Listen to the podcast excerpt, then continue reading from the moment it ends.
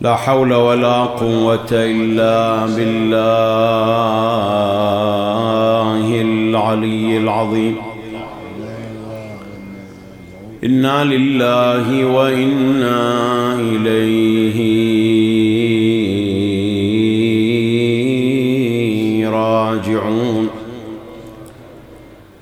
صلى الله عليك يا سيدي ويا مولاي. يا رسول الله. صلى الله عليك وعلى أهل بيتك الطيبين الطاهرين المعصومين المظلومين السلام عليك يا مولاي وابن مولاي. أبا عبد الله السلام عليك يا ابن رسول الله وابن أمير المؤمنين وابن سيد الوصين وابن فاطمة الزهراء سيدتنا وسيدة نساء العالمين. يا ليتنا يا ليتنا كنا معكم فنفوز فوزا عظيما. الدين محترم والحق مهتضم وفيء آل رسول الله مقتسم. والناس عندك لا ناس فيحفظهم سوم الرعاة ولا شاة ولا نعم. إني أبيت قليل النوم أرقني ليل تصارع فيه الهم والهمم. وعزمة لا ينام الليل صاحبها إلا على ظفر في طيه كرم. للمتقين من الدنيا عواقبها وإن تعجل فيها الظالم الأثم. لا يطغين بني العباس ملكهم بنو علي مواليهم وإن رغموا أتفخرون عليهم لا أبا لكم حتى كأن رسول الله جدكم وما توازن يوما بينكم شرف ولا تساوت لكم في موطن قدم. خلوا الفخار لعلامين إن سئلوا يوم السؤال وعمالين إن علموا لا يغضبون لغير الله إن غضبوا ولا يحيدون طور الحق إن حكموا. تبدو التلاوة في أبياتهم سحرا وفي بيوتكم الأوتار والنغم منكم علية أم منهم وكان لكم شيخ المغنين إبراهيم أم لهم؟ ليس الرشيد كموسى في القياس ولا مأمونكم كالرضا إن أنصف الحكم. يقول إمامنا الصادق صلوات الله وسلامه عليه حديثي حديث أبي وحديث أبي حديث جدي وحديث جدي حديث أبيه وحديث أبيه حديث علي بن أبي طالب. وحديث علي بن أبي طالب حديث رسول الله صلى الله عليه وآله. وحديث رسول الله حديث جبرائيل. وحديث جبرائيل قول الله عز وجل. في إشارة واضحة صريحة إلى أصالة ما يدعو إليه أهل البيت وما يفضي به أئمة أهل البيت وعلى جميع المستويات في مساحة الفقه أو في مجال العقيدة أو فيما يرتبط بالأخلاقيات أو بعموم مفاهيم الإسلام أو فيما يرتبط بتفسير القرآن وفهمه. والفارق واضح جدا.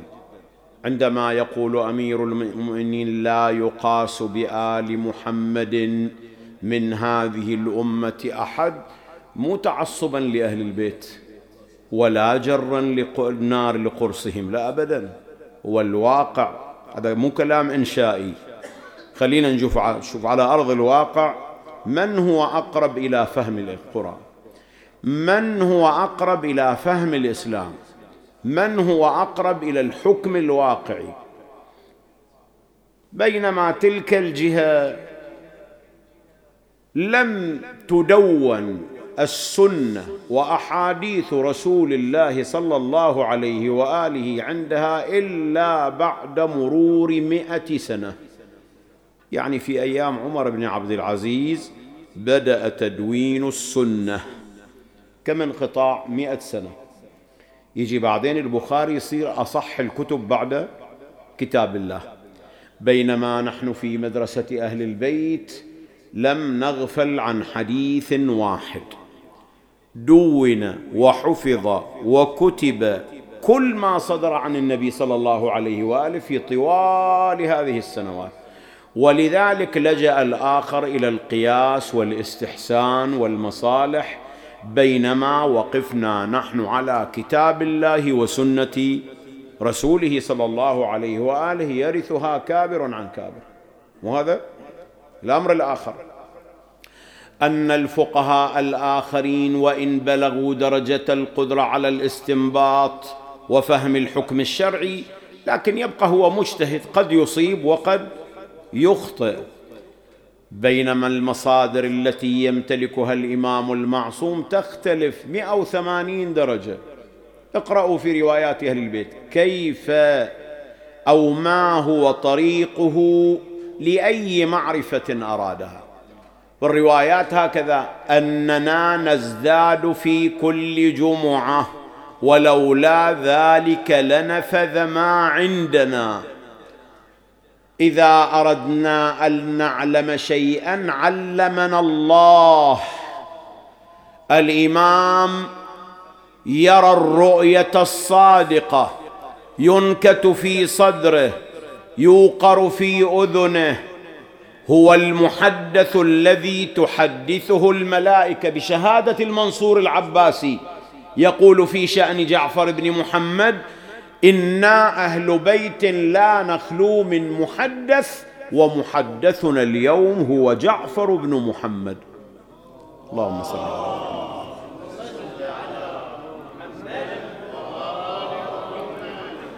هناك روايات تشير إلى ان لكل امام عمود من نور بينه وبين السماء ياخذ منه ما اراد. مع كل إمام من الأئمة صحيفة طولها خمسون ذراعا فيها ما يحتاجه الناس إلى يوم القيامة. طيب هذا يلجأ إلى القياس بعد؟ يحتاج إلى الاستحسان مثلا؟ يجتهد في مسألة ويظن أنه أصاب أو لم يصب؟ أو أنه إذا ما أفضى بالحكم الواقعي فهو الذي يريده الله حتما؟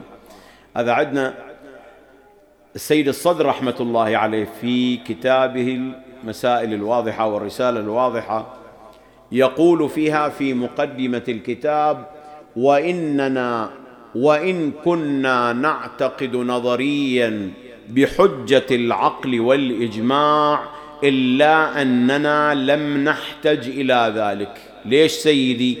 قال لأن لدينا من وفرة الأحاديث ما نحتاجه في كل أبواب الفقه. ما احتجنا إلى شيء آخر. وفي روايات أهل البيت الكفاية بحيث لم نحتج إلى تلك المصادر وإن كان كنا نعتقد بأنها حجة نظريا لا عمليا.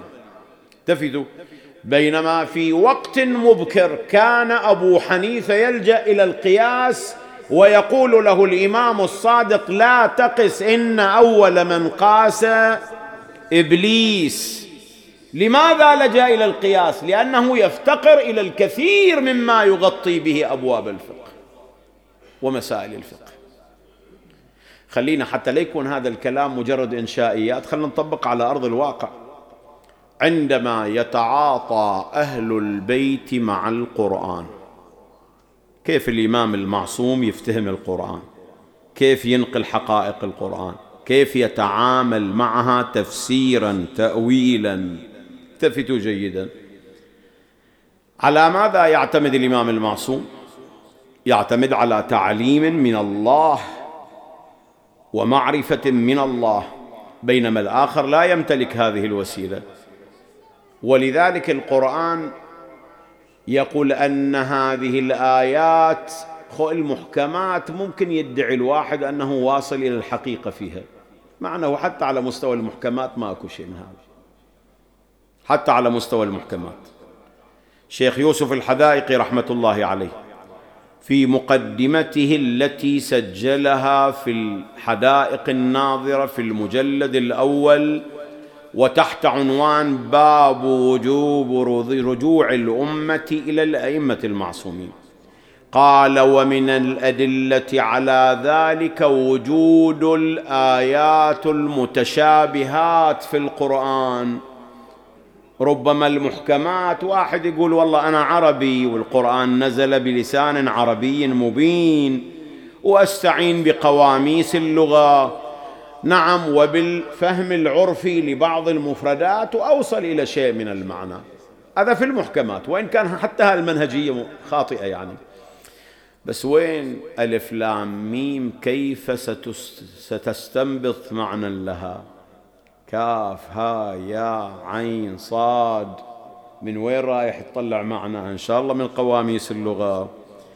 إن شاء الله من الفهم العرفي. من أي مصدر؟ وهذه هذا النوع من الآيات المتشابهات. هناك جهة واحدة لمعرفة حقيقة هذه الحروف. منه آيات محكمات. هن أم الكتاب وأخر متشابهات. فأما الذين في قلوبهم زيغ فيتبعون ما تشابه منه ابتغاء الفتنة وابتغاء تأويله وما يعلم تأويله إلا الله والراسخون في العلم. الإمام الباقر يقول نحن الراسخون في العلم.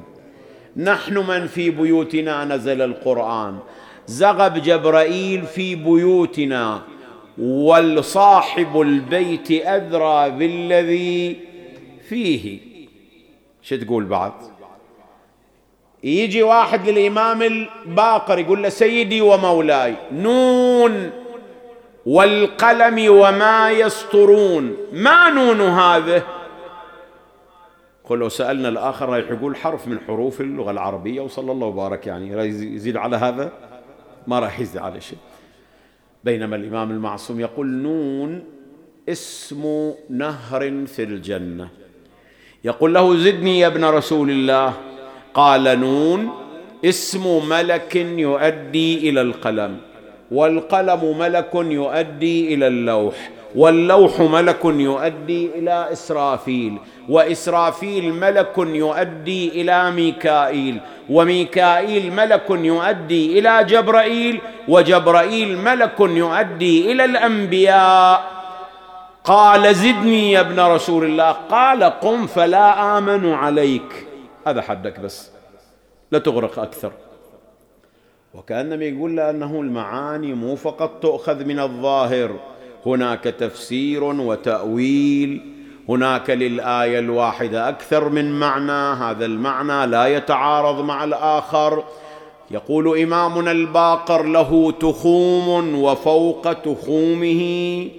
تخوم. وين الآخر يقدر يصل إلى هذا المعنى؟ صاد. والقرآن ذي الذكر ثلاث روايات أو أربع روايات. ما صاد هذه؟ قال عين ماء ينبع من ساق العرش الأيمن لما عرج الله بنبيه صلى الله عليه وآله أمره أن يغتسل منها. واحد آخر يقول إيش مدري صاد هي شنو بعد بينما الإمام قادر على أن يقف على حقيقة معنى هذا الحرف. أقول له سيدي ومولاي المشكلة مو فقط في المتشابهات حتى المحكمات ليس لها طريق. ومو عندي أنا أقحاح العرب.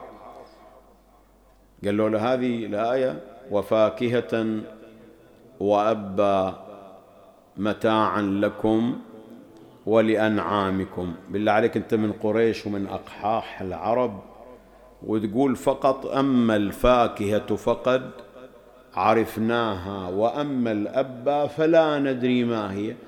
هو كمل قراءة اقرا الكم بقية الآية وتوضح لك المعنى؟ متاعا لكم. هذه الفاكهة. ولأنعامكم. بين وظهر معنى الأبا وهي حشائش البر. حتى في المحكمات نعم. إمامنا الباقر أي الرواية مرة تنقل عن الباقر ومرة عن الإمام الصادق. يقف على قاضي البصرة. أو أنت تقضي بين الناس؟ قال نعم. قال بم تقضي بينهم؟ قال بكتاب الله وسنة نبيه صلى الله عليه وآله. قال أسألك عن آيتين في كتاب الله؟ قال سل.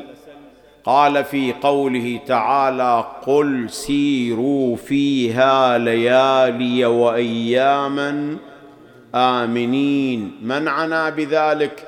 قال عن الحاج وهو في طريقه إلى مكة. قال أو ترى أن الحاج في طريقه يأمن على نفسه؟ وين قطاع الطرق؟ وين اللصوص؟ وين حوادث المرور؟ بلاوي تصير وهو حتى في الطواف ينباق وما عنده حواس. شنو الفهم الساذج يعني؟ أن اللي يروح خلاص آمن. من دخله كان آمنا يعني خلاص ما يصيبك شيء بعد ترجع إلى أهلك. هذا فهم ساذج بسيط. قال أو ترى أن الحاج يأمن على نفسه؟ قال هذا ما عندي يا أبا جعفر. قال أسألك عن آية أخرى؟ قال سل. قال وجعل أفئدة من الناس تهوي إليهم. من عنا بذلك؟ قال عن البيت الحرام. هذه الظاهر مشكلتك مو في التفسير حتى في اللغة العربية ما عندك قدرة.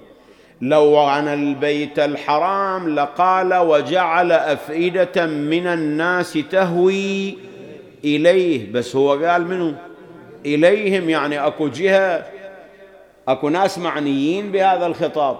قال والله ما أدري يا أبا جعفر شلون صرت قاضي على البصرة أنت إذا؟ قرار رسمي مو أكثر يعني.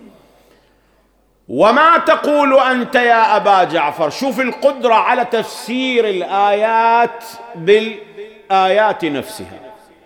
الجمع والتزويج بين الآيات واستنباط المعنى كاملا ليبدو في صورة متكاملة. قال أما أنا فأقول من حج البيت الحرام من حل ماله وقد خلي سربه وقد هوانا قلبه. آمنه الله يوم الفزع الأكبر. الأمان مو هنا الإنسان في معرض الخواطر الخطر وين ما راح؟ رايح للحج لو رايح مكان آخر. لكن الأمان المطلوب هناك. لاحظ المعنى الذي يكشف عن نضج وفهم واقعي للقرآن. هذا من يم القرآن. خلينا نروح نجي شوف الفقه كيف. أهل البيت صلوات الله وسلامه عليهم عندما يخبرون عن حكم شرعي يخبرون عن واقع الحكم الشرعي الذي بينهم وبين الله. أنا ما رايح أطيل عليك بس أعطيك مقارنة. لماذا الآن بعض أصوات في الأزهر الشريف تطالب بإرجاع فقه الإرث وقوانين وقانون الأحوال الشخصية إلى فقه جعفر بن محمد. ليش؟ في أمور الزواج في أمور الطلاق في أمور النسب ها في هاي القضايا. بعض مشايخ الأزهر الشريف يطالبون الحكومة المصرية بأخذ الأحكام من جعفر بن محمد. ليش؟ أريدك تعرف السبب هذا. أما في موضوع الزواج والطلاق لاحظ أجري مقارنة بين ضوابط الزواج في فقه جعفر بن محمد وضوابط واشتراطات الزواج في فقه غيره. ثم بعد ذلك ما ما الذي يشترط في أمور الطلاق في فقه الآخرين وفي فقه جعفر بن محمد. رايح تستنتج بكل جلاء بأن أمر التزويج في فقه جعفر بن محمد أسهل ما يكون. أسهل ما يكون. بينما في الطلاق لا. أكو اشتراطات وأكو تعقيد وأكو صعوبة. بينما الآخر على العكس في أمر الزواج عنده تعقيد وعنده اشتراطات كثيرة بينما في أمر الطلاق الأمور عادية تحدث وهذا ماذا يعني؟ يعني أن فقه الإمام الصادق وأئمة أهل البيت يؤسس لكيان الأسرة بأبسط الوسائل ولكن في عملية الهدم والإنهاء والطلاق يوجد العراقيل الكثيرة وعلى العكس عند الآخر. خلني أمثل لك هالمثال هذا. الآن أنت فرد شيعي تريد تتزوج. ما هي اشتراطات الزواج؟ حتى تصير هذه المرأة هي زوجتك. ما تحتاج إلى شيء أكثر من أنه إيجاب وقبول إنما يحلل الكلام ويحرم الكلام. هذا من جهة. من جهة أخرى شنو؟ المهر. فقط لا أكثر من هذا. بحيث لو قالت زوجتك ومتعتك وأنكحتك نفسي على مهر قدره كذا على كتاب الله وسنة رسوله. الطرف الآخر قال قبلت هي زوجتك. بارك الله لك في هذا الزواج. لا يجب الإشهاد وإنما يستحب. ولا يجب الإشهار بل هو مستحب. يعني لو ظروفك الخاصة وظروف هاي المرأة ما تسمح بإعلان الزواج ولا تسمح بنعم إشهارة ممكن أن تتحقق هذه الزيجة بهذا المقدار. في أمور الطلاق تعال. لما هذا يريد يطلق على رأي جعفر بن محمد وعلى ضوء فقه جعفر بن محمد لا يجب أن يقع الطلاق أولا بإرادة المطلق. المجبر على الطلاق هذا كلامه لغو. بعد لابد صيغة مشترط مشترطة بحيث يتلفظ بها بشكل صحيح. يجب أن هناك أن يكون هناك شهود لهذا الطلاق أن يقع الطلاق في طهر لم يواقعها فيه. قوم يا الله متى تتوفر هالشرائط هذه حتى يروح على الطلاق ويتحقق؟ بينما الطرف الآخر ما عنده الأمور هذه كلها. لا يجب الأشهاد واضف إلى ذلك هل تشترط إرادة الطلاق؟ لا لو هو سكران حاشاكم وقال انت طالق انتهى الموضوع. بل أسهل منها انت طالق بالثلاث خلاص بعد انتهى كل شيء. لاحظوا شوف التهافت لا اشتراطات ولا غيره. بينما في أمور التزويج تأتي الاشتراطات والتعقيد والصعوبة. هذا الذي يعطي قناعة واقعية بأنه فعلا الرجوع إلى فقه جعفر بن محمد يؤسس لكيان مجتمع ها؟ لا يمكن تفكك نواتبها بهالسهولة هذه. في موضوع الإرث أنا يوم من الأيام اتصل لي واحد قال لي فلان أنا من غير مذهبكم وما شاء الله عندي ثروة والله أنعم علي بخير كثير وخايف يجي يومي وأجلي وما عندي إلا هالبنت وأشوف حسب وفق فقهنا إحنا هاي الثروة رايح تتوزع على هذا وذاك. فشنو أسوي؟ قلت له روح المحكمة شوف شغلك هناك بعد. إحنا فقه جعفر بن محمد غير. زين شعب. لاحظوا انه فقه جعفر بن محمد سواء في الارث أو في غيره يضع القوانين المنصفة التي تنصف لكل فرد ما يستحقه من الحق. اذا في الفقه أيضا وجدنا هناك متانة ورصانة واستدلال حتى الأدلة متينة. بينما الآخر في جانب الفقه لا لشحة ما لديه من الروايات لجأ إلى القياس. من ذاك اليوم الإمام الصادق يقول يا نعمان لا تقس إن أول من قاس إبليس. لأن القياس لا يقف على مستند لا من آية ولا من رواية. الاستحسان كذلك وكأنما حكم الله خاضع للأمزجة والأذواق الخاصة. شو التلاعب بالأحكام كيف يصير؟ خلينا من هذا العنوان. فلنذهب إلى عنوان ثالث. لاحظوا إحنا في مدرسة أهل البيت نمتلك ثقافة تتشكل من مفردات قادرة على إنشاء مجتمع قادر على التعايش مع الآخر. سواء كان هذا الآخر من بيئتك من أهل ملتك من أهل طائفتك أو كان أبعد ما يكون. لو كان أبعد ما يكون. لاحظوا كيف هذا المنهج القارئ يجون بعدين لأن أنهم أكو مشروع الحضارات. حوار الحضارات. حوار الحضارات سبقناكم إليه. التقريب بين المذاهب سبقناكم إليه. منذ أمد بعيد. القرآن يقول هناك أطياف تختلف معك في فكرك في عقيدتك. كيف تتعامل مع هؤلاء الناس؟ لا ينهاكم الله عن الذين لم يقاتلوكم في الدين ولم يخرجوكم من دياركم أن تبروهم وتقسطوا إليهم. إيش رأيك بهالمنهاج القرآني؟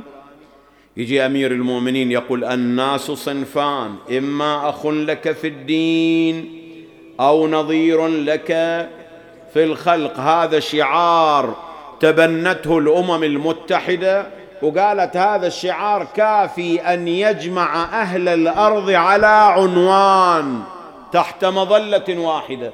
هناك من يشاركك في الدين وهناك من يشترك معك في الإنسانية. وهذا له حقوقه وذاك له حقوقه. لاحظوا؟ عمليا أهل البيت عندما يختلفون مع الآخر تصير عندهم حالة تشنج. أو حالة احتراب تعال شوف. إمامنا الصادق سلام الله عليه. هو إمام المذهب وله أتباعه وله تلامذته. يوم من الأيام مؤمن الطاق يقول دخلت على مسجد رسول الله صلى الله عليه وآله. وإذا بابن أبي العوجاء رأس من رؤوس الإلحاد. يفوه بكفرياته يعني تصور انت واحد داخل ماتم كرزكان أو المسجد أو لازم المنبر وقاعد يفوه بكفرياته يثير إشكاليات الملحدين كذا وأسس لهذا النوع من الثقافة شو تسوي بيه بعد؟ تكسر له بروش على راسه وتطلع برا ولا وهذا الوضع الطبيعي يعني مو هذا؟ يقول أنا بعد ما تحملت يعني أشوف واحد مثل هذا الملحد ويأتي مسجد رسول الله ويثير هالشبهات يقول فعارضته بشدة. وقال لي إن كنت من أهل الكلام كلمناك.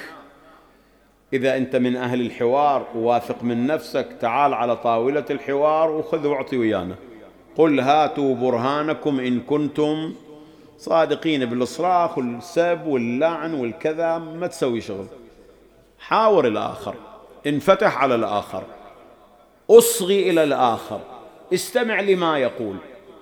إن كنت من أهل الكلام كلمناك وإن لم تكن فلا كلام لنا معك. الشاهد وين؟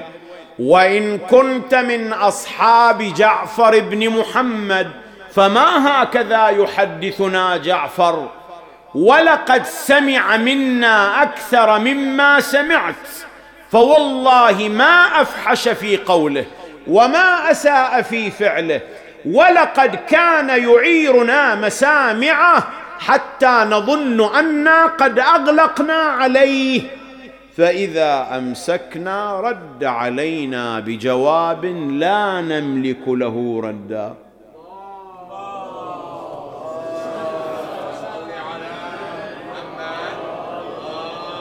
هذه أخلاقيات جعفر بن محمد حتى مع من؟ مو مع مذاهب أخرى مع ملحدين. كانوا يتهددون عقيدة الناس ومع ذلك حاورة. ومو حوار قناة الجزيرة يتعاركون بالكراسي. لا لا لا. حوار بحيث يصغي إليه يعطيه مجال يطرح كل ما لديه من الإشكاليات. وبعد ذلك يجيبه بصوت هادئ كان والله يعيرنا مسامعه حتى نظن انا أغلقنا عليه. فإذا أمسكنا رد علينا بجواب لا نملك له ردا. تقدر تستوعب الآخر كذا لو لا؟ الآن إحنا عندنا شباب بعض الشباب الطايش مسكين. شوية وقال أنا ملحد ولا أؤمن بوجود الله. ذاك اليوم وزارة الداخلية ألقت القبض على شاب يتعرض على الذات الإلهية. وذولا خب اذا نرفضهم ونقول لهم روحوا إلى جهنم وبئس المصير. نزيد من ضياعهم. المفترض ماذا؟ ماذا؟ استيعابهم. تعال أنت إيش عندك من إشكاليات؟ داخل على أي مساحة أنت؟ إيش قارئ؟ الحمد لله عندنا علماء عندنا مثقفين عندنا ناس قادرين على رد الشبهات. جانبنا مو مو ضعيف يعني. وبالتالي لنا القدرة على الإجابة على كل سؤال يثار. من هذه الجهة أو تلك. عوضا من أن نقول له لعنة الله عليك وأنت في جهنم وبئس المصير. خلنا نجي شوفه. لأن إحنا همات منابرنا ما خدمت هؤلاء. يمكن ركزت على الجانب المأساوي والعاطفي أه؟ بس ما أعطت مجال أيضا للإجابة على هؤلاء. ما صرنا الآن مثل ما كان قبل خمسين ستين سنة. المؤثرات بعيدة وال... لا لا لا اليوم هذا بهاتف ماله ممكن يدخل على عشرات الصفحات والدعوات. وإذا ما مبني على أساس جيد واقف على أساس متين هذا يروح. أقل هبة ريح روحها. ولذلك أنا أقول حتى في شهر رمضان شهر رمضان ليش نركز على البكاء ونركز على النعي وكذا؟ تعال أنت سوي لك جدول محاضرات أجب فيها على كل ما يثار. نحتاج أن نحصن شبابنا نحميهم. صحيح الهداية من الله ولكن علينا أيضا أن نستغل وجود منابرنا. اللي تشتغل ليل نهار على الناس خليها شوية ساهم في هذا الجانب. لو أنت مبكيه هنا بس رايح هو على مكان آخر وقارئ ومطلع وكذا ويجيك على أساس أنه بعد اكتشف الحقيقة المطلقة. يقول الإمام لا هذا يكون تستوعبه. لاحظوا. على مستوى المذاهب الأخرى كيف كان يتعامل الإمام الصادق مع مالك وهو فقيه أهل المدينة؟ مو هذا من حيث الواقع إمام زمانه وحجة الله على الأرض. وذاك فقيه يعمل بالقياس والاستحسان. يقول هذا مو مدعاة لأن تتشنج علاقتنا وياه. ولا القطيعة هي الحل الذي نلجأ إليه. شو يسوي الإمام؟ يقول ما إن هذا شهادة من مالك نفسه. والله ما دخلت على جعفر بن محمد إلا وقدم إلي الوسادة. قدمني قعدني في صدر المجلس. ويقول والله يا مالك إني لأحبك. إني لأحبك. مو مجاملة. الإمام يقول لابد أن نروج للآخرين من نحن؟ ما هي طبيعتنا؟ لا أقل عندما نلجأ إلى حالة التشنج والعداء مع الآخر ما هي النتيجة؟ شنو الحاصل في النهاية شنو؟ غير الاحتراب؟ بينما عندما أقول له إني أحبك ألطف الجو ياه شوية. هذا أستذكر في إحدى القنوات من باب كونوا دعاة لنا. بغير ألسنتكم. أنت ممكن أن تتحول إلى محاضرة من خلال سلوكك وتعاملك مع الآخرين. والله هذه في قناة إحدى القنوات دول من المتأزمين جدا مع الآخر. وكان ذاك اليوم كلامهم من أوله إلى آخره تحريض. ذولا مشركين ذولا كفرة ذولا كذا اليهود أهون منهم إلى غيره من هذا الكلام. فاتصل واحد أستاذ مصري قال لهم يا جماعة أنا عشت في دولة الكويت أكثر من خمسة عشر سنة. كنت أحضر إلى حسينيات الشيعة وأحضر على مجالسهم وديوانياتهم.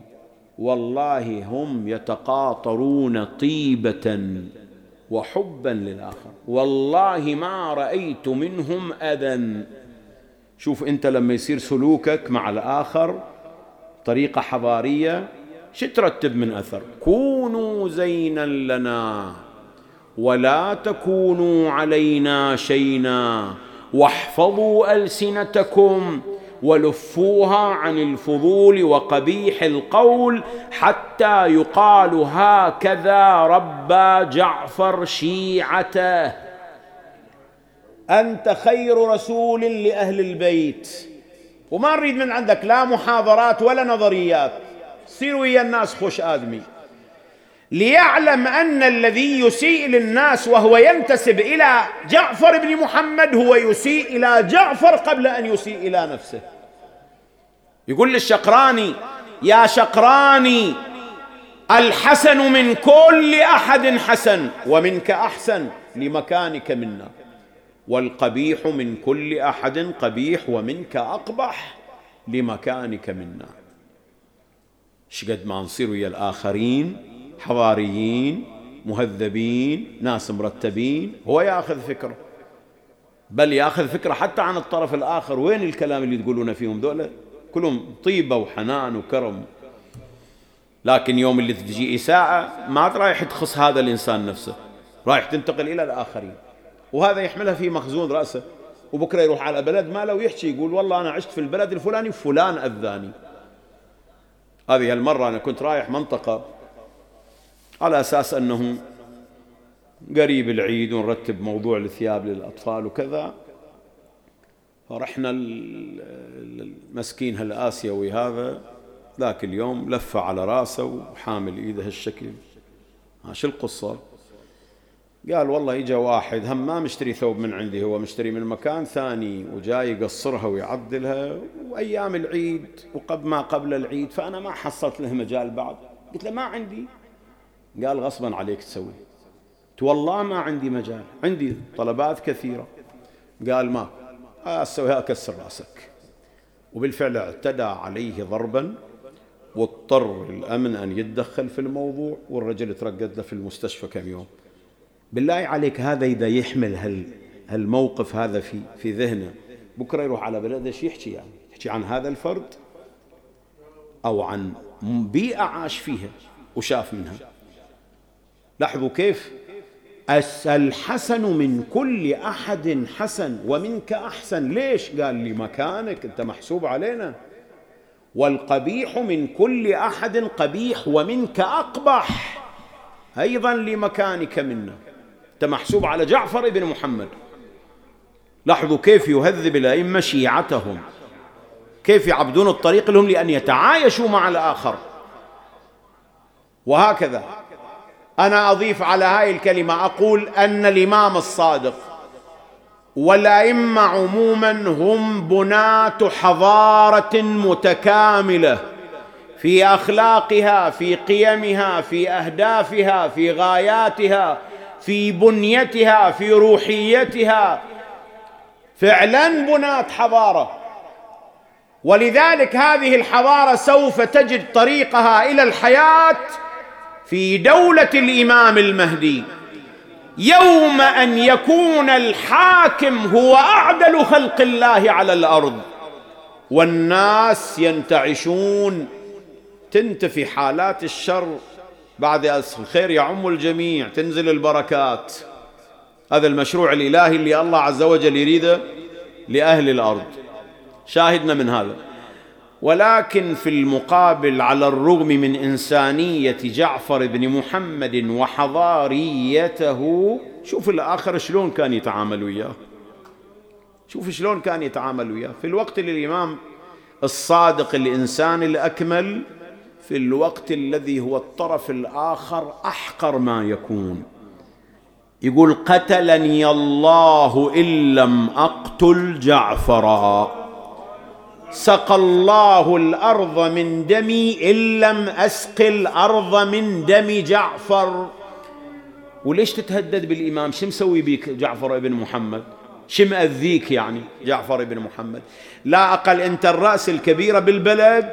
تكلم على أساس أنك حمامة السلام وعبارات منسقة ودبلوماسية وخلي اللي تحتك يشتغلون عدل. أما أن أنت هو رأس الحكم أنت وأنت تتهدد في أخير الناس في أطيب الناس في أكرم الناس.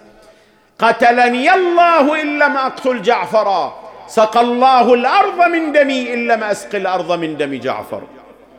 وذولا يحتاجون إلى تأديب من الله عز وجل. يقول ذاك اليوم استدعى الإمام قال للحجاب أدخلوه علي. كان يمتلئ حنقا وغيظا مجرد أن دخل الإمام وإذا 180 درجة يتحول هذا الطاغية إلى رجل وديع.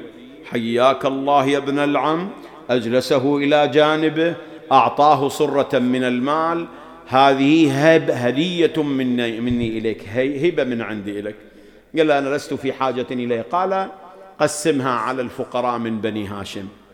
ذاك الحاجب يقول له سيدي صاير يعني؟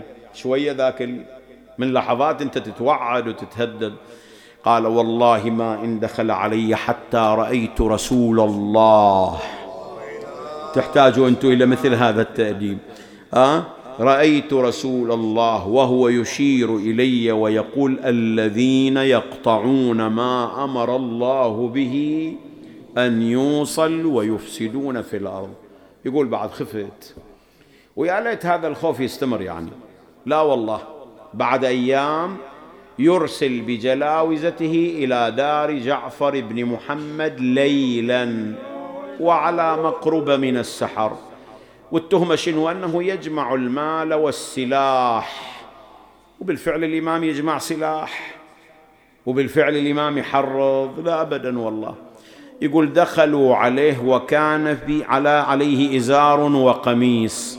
شوف حتى في مثل هاي الحالات المفترض تصير عند الإمام شوية ردة فعل شديدة. قال لا عليك أيها الجلواز قف مكانك حتى أتيك بالسلم. شايف واحد هاجم على دارك بالليل وانت تتعامل وياه بهذه الطريقة؟ قف مكانك حتى أتيك بالسلم. جابه ودخل. نعم فتش دار الإمام ما حصل شيء. الآن المفترض اعتذار والذهاب خارج دار الإمام. وإذا بهم اضرموا الدهليز بالنار. حتى يعبر عن حنق ماله. شلون هو ما ما يستوعب واحد مثل جعفر ابن محمد يكون موجود. فعلا هذه شجاعة يسموها. مو هذا الدهليز يعني الممر العام الذي صور يعني منا حجر منا حجر كذا. وهاي الحجر مليئة بالأطفال والنساء هو يجي يضرم النار في وسط هذا الطريق. ماذا يعني؟ إما أن تصل النار إلى تلك الحجر فيموت من فيها أو يصل الدخان إلى من فيها فيهلك. مو هذا؟ هذا يسمونه في في القانون شنو يعني؟ قتل بإصرار وترصد. يعني إرادته كانت تقضي أن يموت كل من في هذا البيت. يصير الإمام ذيك الساعة بعد يلحق على هاي الحجرة وهاي الحجرة يطلعها الهاشمية وهي تبكي يأخذ هذا الطفل ويعدو به عن النار حتى لا تصل إليه. الله يا سيدي في صبيحة ذاك اليوم جاءه بعض شيعته ليطمئنوا عليه. وإذا به جالس واضع رأسه بين ركبتيه يبكي. سيدي ما الذي يبكيك؟ أتبكي على ما حدث البارحة؟ قال لا والله ولكني ما إن رأيت النار في الدهليز حتى تذكرت عيالات جدي الحسين. الله يا أهل البيت كل جراحاتكم تندمل أمام واقعة الطف وجراحاتها. كل مصايبكم تهدأ أمام مصاب الحسين. نعم إن يوم عاشوراء أذل عزيزنا وأورثنا الكرب. كل مصائبنا تهون أمام مصيبة الحسين. كل المصايب هونتها. مصيبة حسين يقول نعم نعم أنا أشوف أولادي والنساء يتلوذون من حجرة إلى حجرة. وأتذكر عمتي زينب وهي تنادي والمنادي ينادي احرقوا بيوت الظالمين. هاي الرواية اللي ينقلها حميد بن مسلم يقول نظرت إلى امرأة واقفة على باب الخيمة والنار تشتعل في أطراف ثيابها. قلت لها النار. فما سمعتني. ناديتها أخرى النار. فما سمعتني. قالت في الثالثة يا هذا وإلى أين أمضي ولنا في هذه الخيمة عليل مريض. الله يا زينب لله وجدك. والله يا إخوة لو تتصورون يوم عاشر ما الذي جرى فيه. هذه زينب شلون امتلكت هذا القلب الكبير الذي يتحمل كل هذا الأذى؟ كل هذا الأذى. إحنا نتصور والله بعض الأحيان أنا أعتمد على الروايات وبعض الأحيان أقول لا كلام الإمام أدق وأصوب وأكثر قرب مو أكثر قرب بل هو الواقع لحقيقة ما جرى يوم عاشوراء. إخواني بس هذا وأختم لكم المجلس. التفتوا جيدا إحنا لما نقول وطئ صدر الحسين بحوافر الأعوجية شنو نتصور نتصور أنه قتل الحسين وحز رأسه ثم بعد ذلك يا خيل الله اركبي وبالجنة ابشري وطئي. صدر الحسين مو هذا؟ الإمام صاحب الزمان سلام الله عليه في زيارة الناحية يقول لا يا شيعة ترى وطئ جدي الحسين وهو حي. بعد تو وقع على الأرض جالت عليه الخيل وطحنت عظامه. وين هذا الكلام؟ قال نعم. فهويت إلى الأرض صريعا تطأك الخيل بحوافرها وتعلوك الطغاة. بسنابكها. قد رشح للموت جبينك واختلفت بالانبساط والانقباض شمالك. أرجوك ما معنى هذه الكلمة؟ يعني أن يبسط الإمام يده ويقبضها ويبسطها. هذه عادة الإنسان يعبر فيها عن الألم ها. إذا خيل الأعوجية وداست على صدره وظهره وخلطت عظام ظهره وصدره. حقا يتألم لولا. يقول على الرغم من هذا الألم الإمام ما ملتفت إلى هذا. تدير طرفا إلى رحلك وحرمك. خايف على زينب تطلع ها؟ خايف على سكينة تطلع من الخيام. لا لا أذكرك بموضوع آخر. السيد حيدر الحلي يصف الحسين وصف آخر. يقول هذا الحسين صار كومة من السهام. صار جسمه كالقنفذ بحيث لو رمي عليه السهم السهم لا يقع إلا على سهم قد سبق. الله الحسين صار إلى هالدرجة؟ يقول نعم نعم. تقع السهام على القنا ما لم يكن بين الأسنة والأسنة موضع. لله شخص فيه ألف جراحة ضربا وطعنا كيف لا يتقطع؟ الله يا أبا عبد الله. خذ لك توصيف آخر ممن من الشيخ الوائلي رحمة الله عليه. يقول الحسين يوم عاشوراء ما قدر يمتد على الأرض. ليش ليش؟ قال لأن السهام كانت تشوكه. تشوكه تدري معناته شنو؟ يعني يوم اللي يمتد على الأرض السهام تزداد دخولا إلى جوفه. متصور حجم الألم؟ ولذلك صنع له كومة من التراب واتكأ عليها. يوم اللي إجت زينب تدور الحسين وين شافته صارت بين الروابي تبحث عن أخيها. حافظين هالأبيات دوريت دوريت. طلعت الولينة. دوريت أنا زدت على هاي الأبيات أبيات. قلت دوريت دوريت طلعت الولينة دوريت يا, يا مطروح بالغبرة لقيت سامحني على هذا البيت. لن شمر حزراسه ونخيته بعد بعد خذوا اياك هذه. قام الشمر لي وضربني. ومن ضربته مسود متني. وانت يا خويا اللي جبتني. وما انت يا ابو الغيرة شفتني. يا حسين يا تاجي على الرأس مرمي على الغبرة بلا رأس. بعدك يا خويا وبعد عباس أمشي غريب مهبط الرأس. ما تقوم يا راعي الحمية ترضى على زينب سبية. من يوم جيت الغاضرية أمشي والله وانت يا خويا السند ليا. بعد بعد يا زينب إيش عندك؟ قالت أنا مرة ألتفت إلى جهة المدي جهة الكوفة وأقول قم يا علي فما هذا القعود؟ وما أسمع جواب.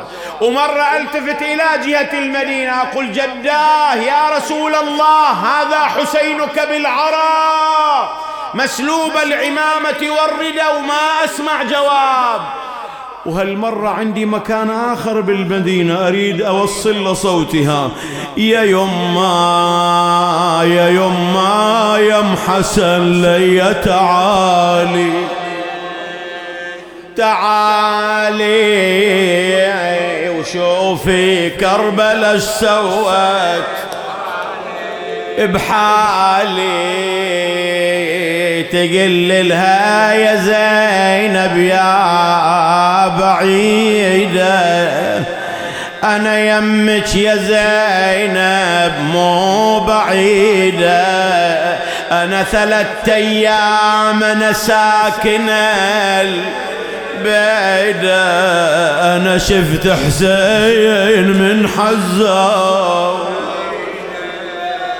بعد بيت الدعاء بيت الدعاء. أنا بعيني لباري لك عيالك وأنا بنفسي لسكت لك أطفالك. لو أن الموت ياخذني بدالك نروح إحنا يا أبو الشيمة فداك أحسين بعدك لا هنا عيشون. ولا لذة مشاربها نحن بعدك يا غريب الطاف. إلهي نسألك بجعفر بن محمد. في ساعة في يوم الجمعة يستجيب الله فيها لمن دعاه. ولعلها الساعة الأخيرة. لا ندري. ونحن في يوم الجمعة وفي ضيافة جعفر بن محمد. ولدينا من المسائل الكثيرة. توسلوا إلى الله بجاه هذا الإمام العظيم. يا أبا عبد الله يا جعفر بن محمد يا حجة الله على خلقه يا سيدنا ومولانا إنا توسلنا بك إلى الله وقدمناك حاجاتنا يا وجيها عند الله.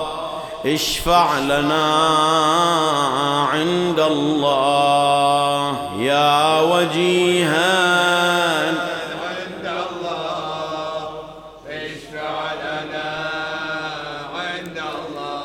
الله اشفع لنا عند الله في قضاء حوائجنا وتيسير أمورنا وشفاء مرضانا.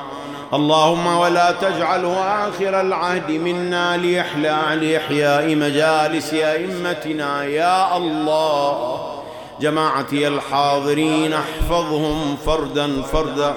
من اجتمعنا لأجلها وسببها. اللهم إنا نحتسبها عندك يا كريم.